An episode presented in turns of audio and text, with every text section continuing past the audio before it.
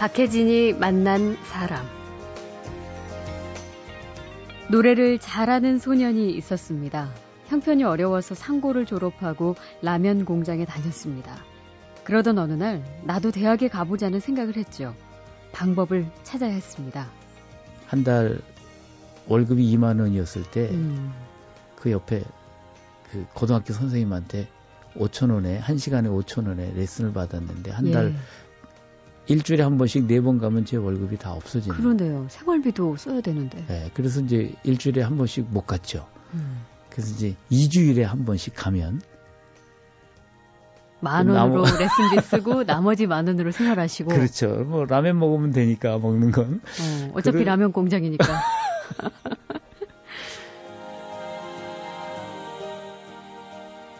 야간 학교에 다니면서 라면 공장, 봉제 공장, 연탄 공장에서 번 돈으로 독일 유학길에 올랐습니다.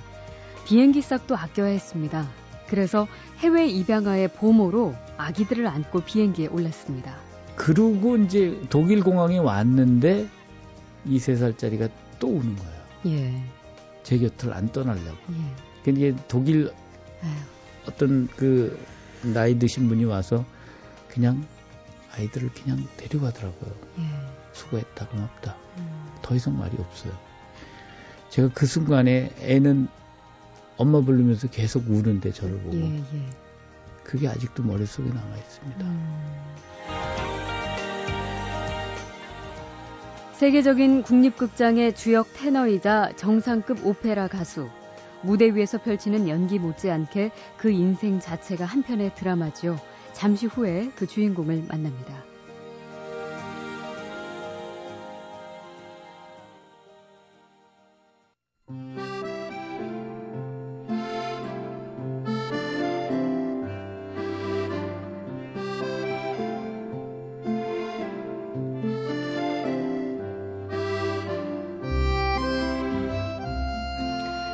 (19세기) 로마의 긴박한 정치 상황 속에서 화가 카바라 도시가 연인 토스카를 잃고 비극적인 최후를 맞는 과정을 그린 오페라 푸치니의 그 유명한 토스카죠.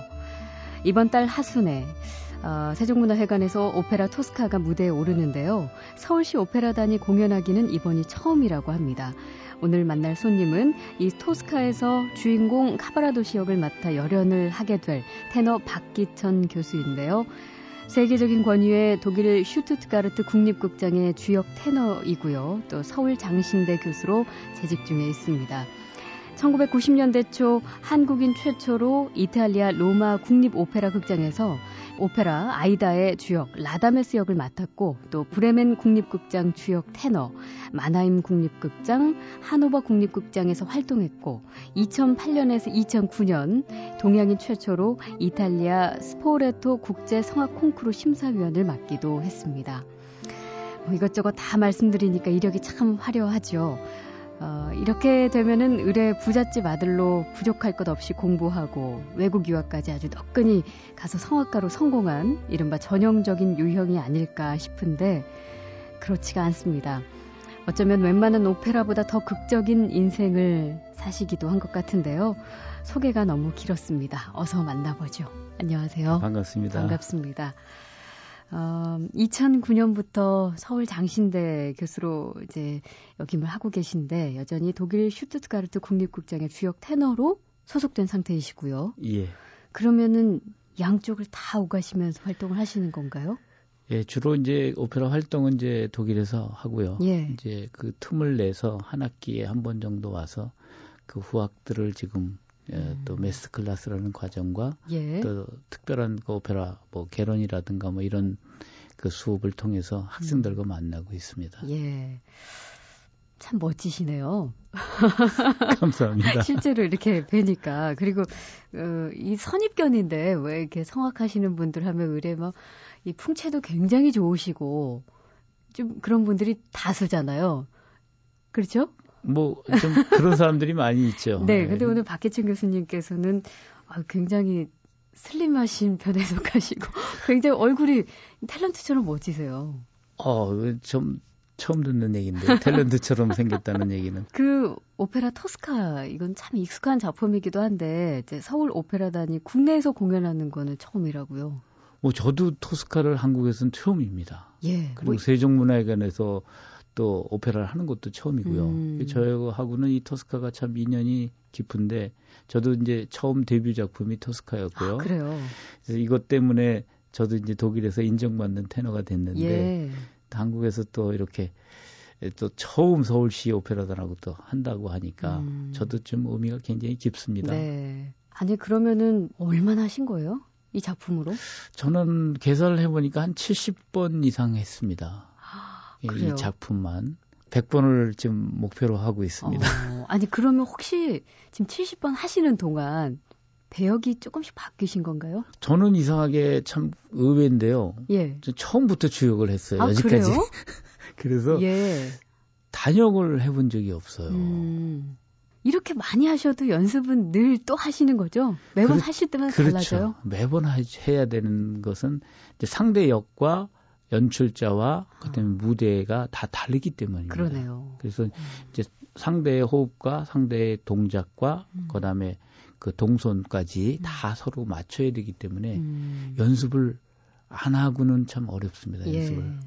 그래서 저희가 이제 궁금하기도 해서 연습실에 살짝 가서 소리를 조금 따왔거든요. 연습 장면 잠깐 소리로 들어보겠습니다.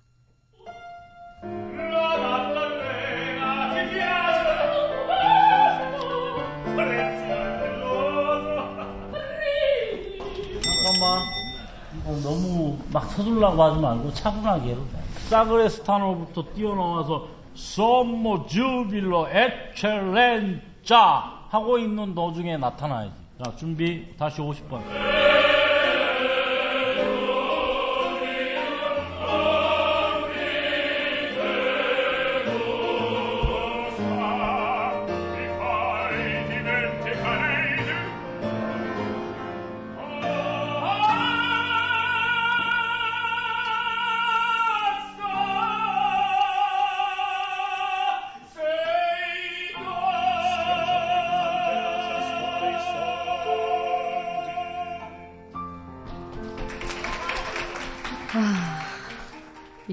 연습 장면인데도 불구하고 그 느낌은 제가 세종문화회관 가운데 한 자리에 앉아 있는 것 같은 그런 느낌이 들 정도로 아, 대단하시네요.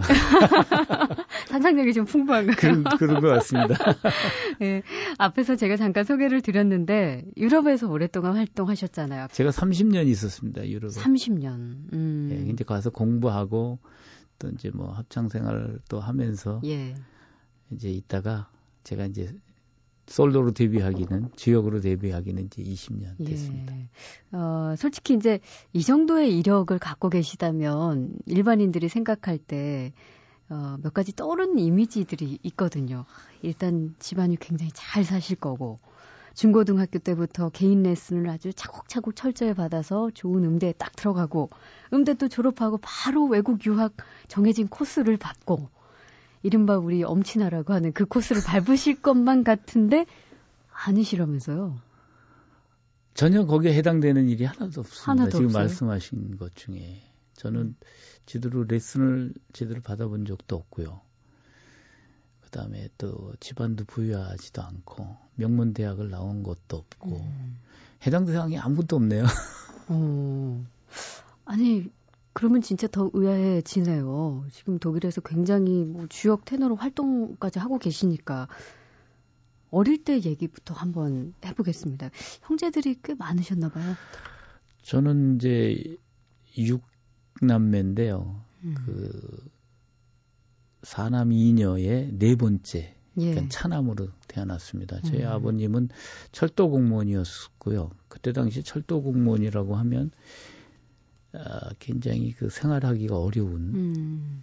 그리고 또 뭐 형제들이 많으니까 이제 뭐 학교 다니기 힘든 그런 예. 상황이었어요. 그래서 저 어릴 때는 뭐 옥수수도 먹고 음. 그 감자도 먹으면서 끼니를 때웠던 기억이 나거든요. 음. 뭐 제가 이제 서울이 아니고 의정부에 살았는데 예. 그때문에도 의정부가 이제 읍이었고 시도 안 되고 그래서 아마 여러 가지 상황으로 저는 잘 모르죠. 근데 그렇게 자라왔다는 것이 뒤늦게 음. 보니까 어려운 거였구나. 근데 음. 그때 당시에는 제 삶에 대해서 불에 불만이라든가 뭐 이런 건 못 느끼고 살았는데 음. 지나고 보니까 상대적으로 그게 가난하게 살았구나 하는 걸 느꼈거든요. 음. 세 달에 한 번씩 내는 그 음. 중학교, 고등학교 다닐 때도 그런 돈을 제때 내본 적이 없어요. 음. 그래서 담임 선생님한테 뭐 맞아보기도 하고 어, 예. 이게 넉넉하지 않았던 생활이었고요. 예. 제가 이제 그래서 이제 상고를 갔습니다. 그래서 아. 제가 예, 대학은 포기하고 상고를 갔는데 음. 예, 상고를 졸업할 때 라면 공장으로 가죠. 상고를 졸업하고 예. 돈을 벌기 위해서. 그렇죠. 이제 취직을 하러. 그러면 그때까지 음악은 생각을 안 하셨던 거예요? 그때는 이제 음악은 전혀 제가 가는 길이 아니라고 생각했죠. 예, 예. 그때까지는 몰랐고요. 음. 근데 제가 이제 소리가 지금 이런 소리가 있, 있, 갖게 된 것은 변성기 때 그 갑자기 예, 소리가 커졌어요. 어. 그래서 이제 집에 무슨 그 야외 전충이나 이렇게 옛날 LP판을 예. 들으면서 예. 어, 이태리 깐쪼네를 따라 부른 적이 있어요. 가사는 모르지만 멜로디만. 예. 그 변성에 되면서부터 그런 비슷한 소리를 제가 냈던 것 같아요. 어. 막 즐겨 불렀으니까. 음. 그게 제가 이 서양 음악 특별히 뭐 오페라 오페라는 아니죠 깐조네니까 그런 서양 음악을 접한 처음 기회고요. 그리고 이제 뭐 교회에서 이제 뭐 찬송가 부르는 정도 음악을 접한 적이 없어요. 예. 그때 이제 그 친구들이 대학을 가니까 저도 대학을 한번 가봐야 되겠다. 음. 이제 그렇게 이제 직장 생활 하면서 어, 꿈을 실어봤는데 일반과로 갈 수 있는 실력이 안 되더라고요. 상골 음. 나오고 직장 생활을 하고 나서 대학에 진학하려 예, 하려고 했더니 어렵더라고요. 그래서 예능을 한번 가면 커트라인이 낮다고 하는 생각에 음. 그럼 내가 할 수 있는 예능이 뭐냐 봤더니 이제 노래를 할 수 있는 거더라고요. 예. 그나마. 예, 예. 그래서 이제 라면 공장에 다니면서 한 달 월급이 2만 원이었을 때그 음. 그 옆에 그 고등학교 선생님한테 5천 원에 한 시간에 5천 원에 레슨을 받았는데 한달 예. 일주일에 한 번씩 네 번 가면 제 월급이 다 없어지는. 그러네요. 생활비도 써야 되는데. 네, 그래서 이제 일주일에 한 번씩 못 갔죠. 음. 그래서 이제 2주일에 한 번씩 가면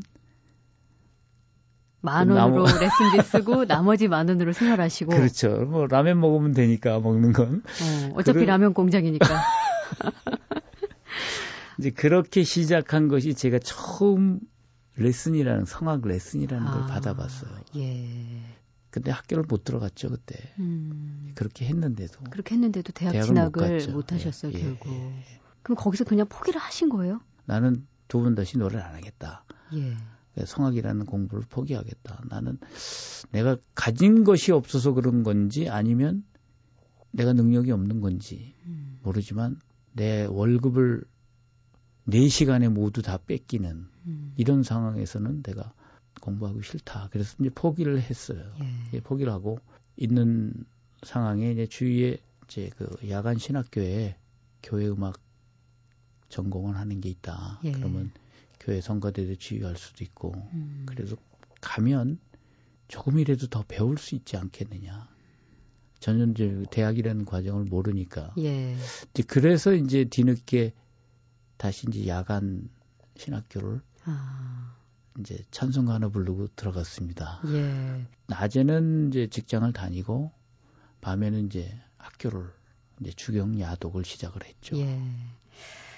자, 지금 박혜진이 만난 사람 이달 말 이 서울시 오페라단과 함께 토스카를 공연하는 슈투트가르트 국립극장의 주역 테너 박기천 교수와 특별한 음악 인생 이야기 나눠보고 있습니다. 박혜진이 만난 사람 그때까지도 계속 그 돈을 버신 곳은 여전히 라면 공장이셨고요. 아, 그 사이에 제가 직장을 좀 옮겼습니다. 왜냐하면 그 라면 공장이 그 월급을 많이 안 주더라고요. 예. 뭐 생활은 고등, 해야 되는데. 예, 고등학교 졸업하고 나서 음. 그런지 하여튼 뭐 저녁에 이제 학비도 좀 돼야 되고 그래서 제가 그 봉제 공장으로 옮깁니다. 봉제 공장. 뭐 같이 이제 격리지만 제가 예. 이제 상가를 나갔으니까 격리만 했는데 봉제 공장으로 옮겨 갖고 어, 월급이 두 배 이상 주더라고요. 네, 그 네. 대신 이제 아침 일찍 나가고 음. 근데 그렇게 다니면서 공장 봉제 공장의 그 상황이 안 좋아서 짧게도 여행사도 있었습니다. 그래서 그러다가 제가 이제 마지막 유학 가기 전에 음. 예, 갔던 데가 이제 연탄 공장입니다. 아.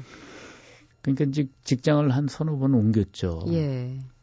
이제 그러고 나서 제가 졸업을 했는데 음. 욕심에는 더 많이 공부를 하고 싶은 거예요. 음. 조금 맛을 보고 나니까 예, 더 욕심이 나죠. 독일에 갔다가 여지까지 독일에 있습니다.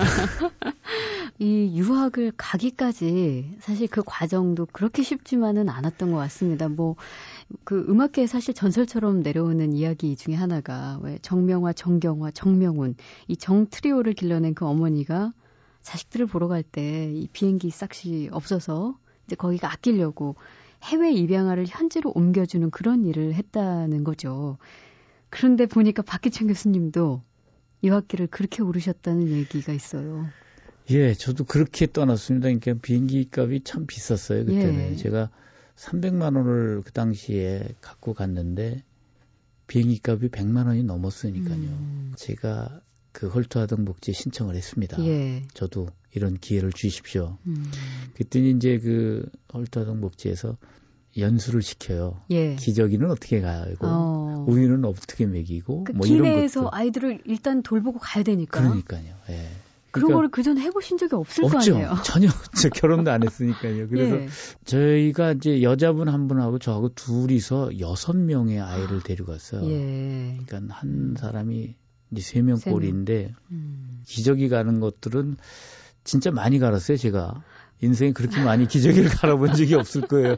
왜냐하면 집에서 이제 그 입양 아이들을 키우다가 음. 외국으로 보낸다 그러니까 먹을 거 진짜 많이 줬나 봐요. 예, 예. 그래서 비행기 안에서 참 신뢰를 많이 하더라고요.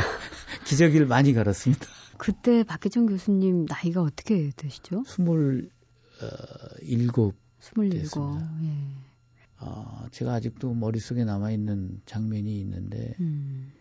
그세 살짜리가 저를 계속 엄마라고 불렀어요. 걔가 음. 말을 늦게 하는지 단어가 엄마라는 단어뿐이 모르더라고요. 예. 그 남자임에도 불구하고 제가 엄마가 됐어요. 음, 음. 비행기 안에서 그런지 참 말도 잘 듣고 그래서 좀 친해졌거든요. 이제 그러고 이제 독일 공항에 왔는데 이 세 살짜리가 또 우는 거예요. 예. 제 곁을 안 떠나려고. 예. 그게 독일 어떤 그 나이 드신 분이 와서 그냥 아이들을 그냥 데려가더라고요. 예. 수고했다, 고맙다. 음. 더 이상 말이 없어요. 제가 그 순간에 애는 엄마 부르면서 계속 우는데 저를 보고 예, 예. 그게 아직도 머릿속에 남아 있습니다. 음. 그래서 참 이게 제가 할 짓인지 음. 제가 이게 엄청난 큰 죄를 진 것 같은 네. 죄인처럼 느껴지면서 지금이라도 음. 헐트아등 목지에서 입양된 입양 아이들을 위해서 네. 무엇인가를 해야 되는데 아직 참 아. 찾고 있습니다. 좋은 일을. 아, 참 그러네요. 이게 우리나라가 해외로 입양하는 아이들 그 이 퍼센테이지로 봤을 때 굉장히 높다는 그런 예. 기사들이 나와서 굉장히 마음이 아팠는데 사실 그런 이거는 지금 몸으로 체험한 예, 사람 중에 하나죠. 유학길에 오르고 싶어서 해외 입양아 보모라도 자처했지만 막상 그 안에서 겪었을 때 악역을 자처해야 하는 그 입장으로서는 지금 계속 가슴 아픈 가슴 일이죠. 아픈 일로 예. 남으셨군요. 예. 예. 지금까지도 그 음. 눈물이 예. 자꾸 얘기하면 이제 눈물이 나는 거죠. 네. 자, 박혜진이 만난 사람 상업고등학교를 거쳐서 라면 공장에서 일하며 주경 야독으로 세계적인 극장의 정상급 오페라 가수가 된 성악가 박희천 교수를 만나고 있습니다.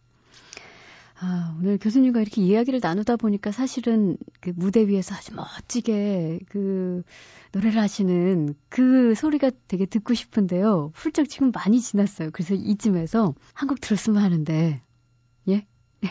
아, 예. 그 이태리 그 투란도트에 나오는 네슨 노르마라고 하는 아리아가 예. 그 가사가 성공을 어, 꿈꾸고 있습니다. 그래서 음. 나는 성공할 것이야 하는 그 아리아를 한번 들어보시죠. 뭐 네. 제가 좀 CD 하나에서 아마 녹음된 게 있을 겁니다. 네. 푸치니의 오페라 투란도트 가운데 넬슨 노르마 공주는 잠 못 이루고 함께 들어보겠습니다.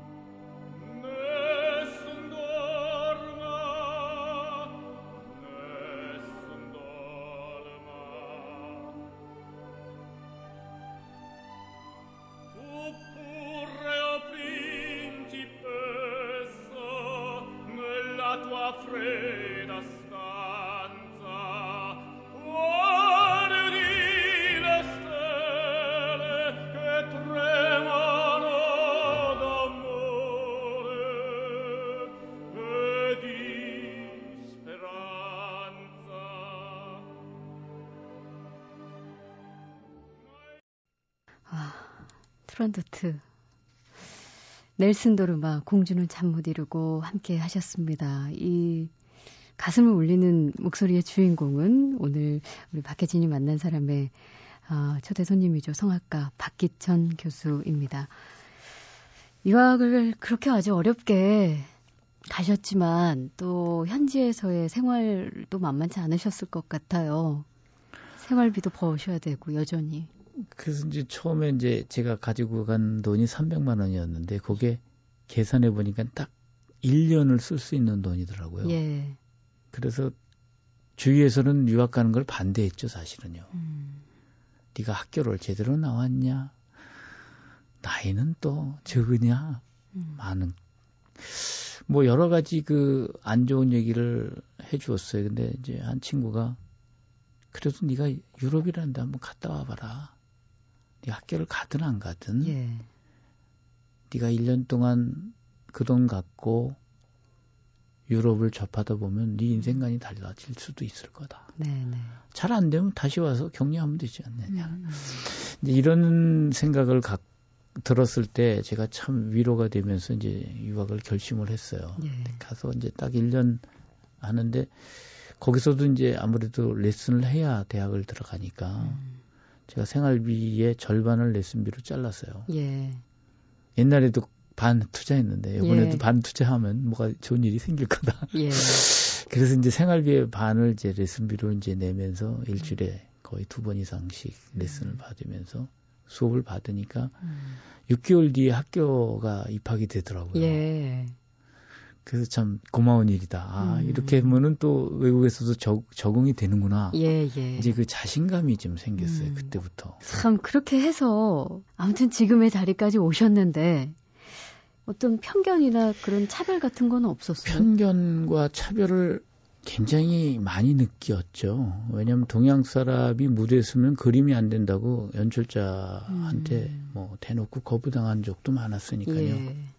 그러나 이제 그런 사람만 있는 것도 아니고 일단은 노래를 잘하면 우리가 음. 무대로 세울 수 있다고 하는 어떤 그런 또 편견을 가지지 않은 사람들도 있다는 거죠. 예. 이제 그런 사람을 이제 만나는 게 참 어려웠습니다. 그렇죠. 사실은. 예.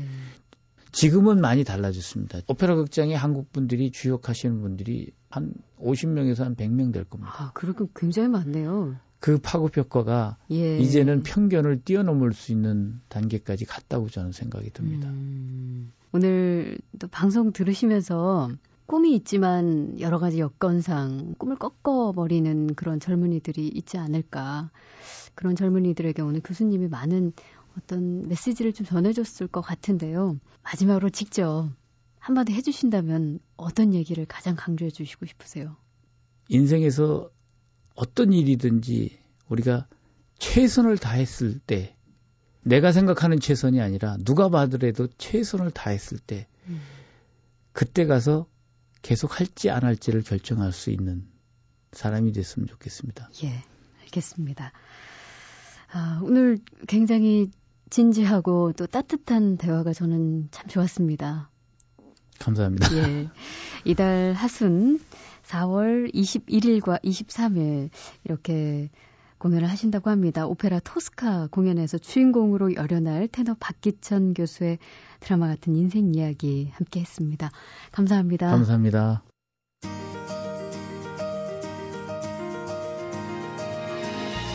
박혜진이 만난 사람 오늘 순서는 여기서 모두 마치겠습니다. 저는 내일 다시 뵙겠습니다.